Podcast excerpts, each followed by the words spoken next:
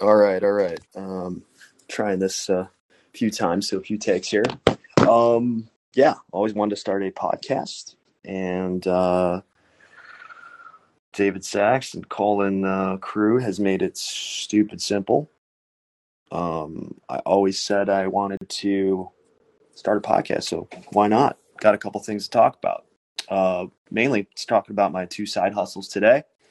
Um, little background about myself. Um, I'm from Chicago, uh, adopted from Korea, so pretty lucky there. And um, had failed and a minor success with uh, my current company. Um, first startup in tech was essentially in real estate, trying to find a solution to find an apartment more efficiently. Raise money, moved all the way to Romania, crazy place. Uh, that was my first time to Europe, actually. Uh, so imagine going to Bucharest and never, you know, it's not like London or Paris, that's for sure. Um, and learned a lot. We failed. Um, humbling experience, but definitely a, a, a great opportunity to learn um, really how to build a business.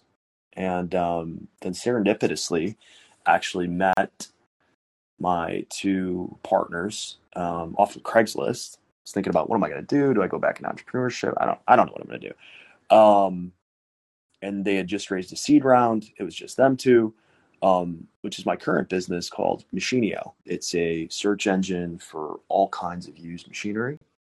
Uh, so it's a pretty simple two products. We have SaaS subscription for advertising and SaaS for like like a HubSpot for used machinery uh, dealers. So helps you manage your customers and your uh, inventory. And we were acquired three years ago. Uh, so now I do a little angel investing. I'm a venture partner for a fund here in Berlin. Um, I just love to learn. So uh, I started recently two side hustles. Um, first one, uh, essentially, I've always been interested in, you know, how do you flip something online? How do you sell stuff online? Specifically, Amazon. A couple of my friends have been successful in the states, and long and short of it, um, you know, the process is kind of complicated in Germany, even just to uh, establish a company it takes a long time. Um, and uh, I've always uh, been looking at this program called Helium 10. So if anyone's used uh, Amazon, you've probably seen basically the program essentially crawls Amazon, gives you any kind of data in terms of you know how many sales are they making, you know what's popular, uh, how much traffic are they getting, yada yada yada.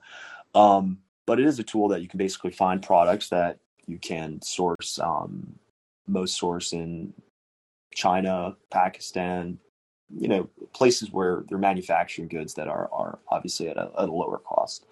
And then you flip them on, on you know, Amazon, Etsy, eBay, um, and, and so forth. Uh, so to uh, been looking for products, going through a course um, uh, that's actually held through um, through this um, uh, Helium 10, learning a lot.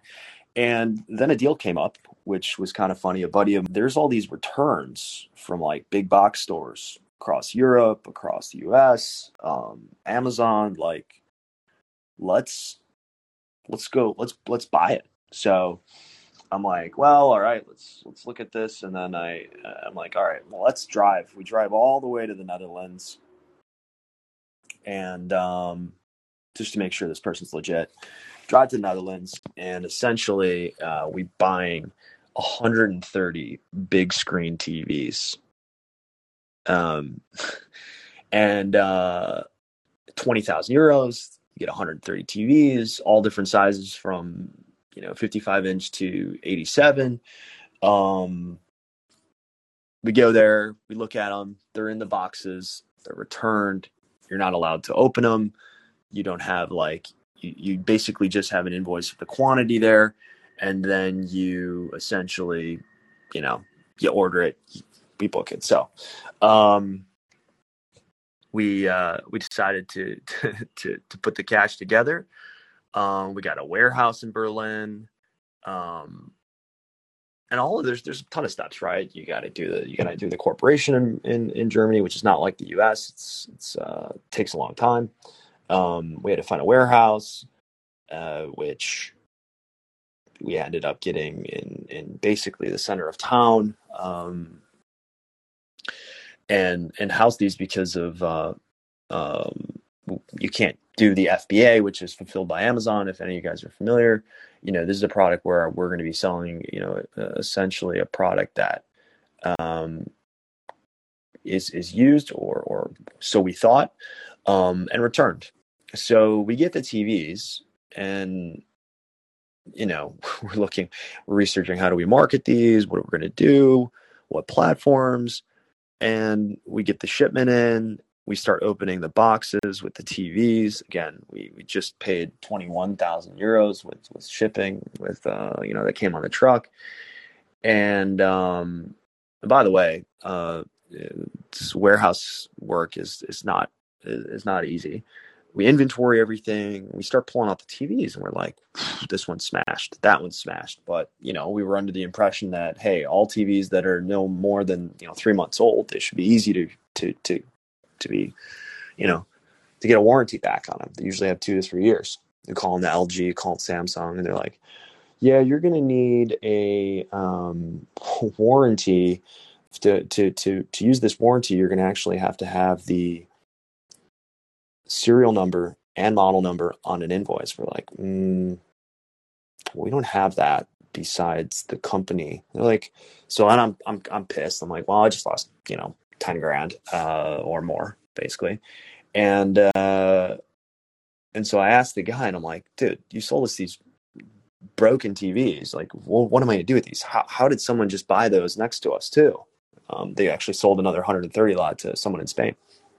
He's like, I'm not going to tell you how you do your business, but what my clients do, it's, it's a bit of a gray area. They're like, oh, well, you know, you invoice the client. The client has, and when I say invoice, you're going to put the serial number and uh, all the information that's required, and then they'll redeem the warranty. And I'm like, okay, so basically, I have to use my friends around town, uh, send them the TV, they get a new one, and then I'm going to flip it. He's like, yes.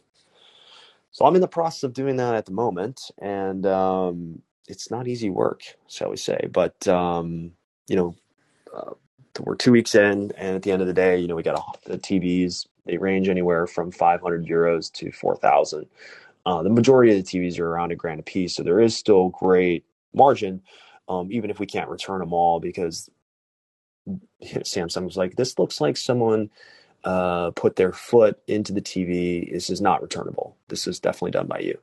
Um, so, assuming that we can't return all the TVs, which is more than likely, I think we can still make a return. But you know, stay tuned for that. The other side hustle um, that I'm doing is uh, is actually I've always I'm like, hey, you know, a lot of wealthy people they're in real estate. Well, I happened to be in Florida for six weeks with family. I was doing some business around the Orlando area. And at the time, you know, it, Florida was open.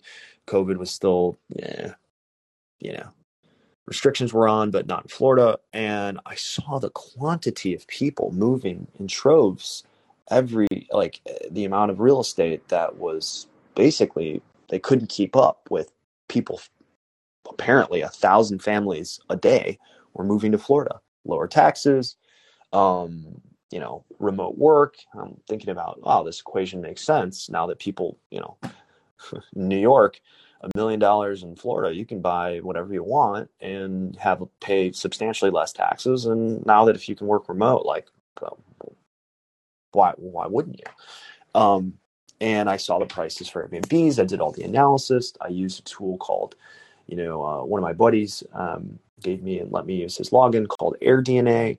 What that does is essentially allows you to look at all different properties anywhere in I'm not sure it's in Canada, anywhere in the US. You can it provides the link, it gives the average, you know, nightly rent that they're getting. And again, it's it's not perfect, but it's it's pretty good. Similar to like the Helium tool. It crawls a data source and gives you as much data as, as, as you can as you can possibly get.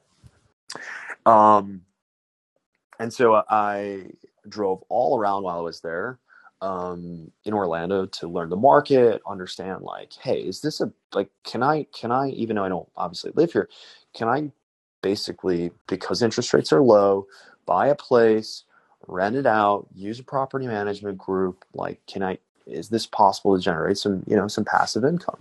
Um, and uh, and so and so, yeah. Basically, uh, I went through the process, and everybody was was bidding over ask, and so I got outbid three or four times, um, and then most recently, I actually won a bid. Um, nobody wanted to touch this house. Uh, it's seven bedrooms. Technically, you can't call a bedroom a bedroom if it doesn't have a closet in the U.S. Didn't know that. Um, but it will be an eight bedroom house. I'm gonna have to put around. It needs a new roof. It needs new air conditioning and heating. Rip out the kitchen, replace all the furniture. Mm, I'm budgeting around a hundred thousand. Hopefully, it could be cheaper.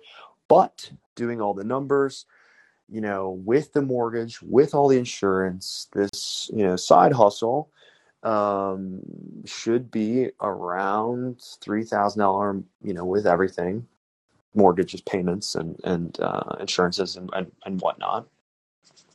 I should, per the property manager, which I had to obviously vet, speak to their clients.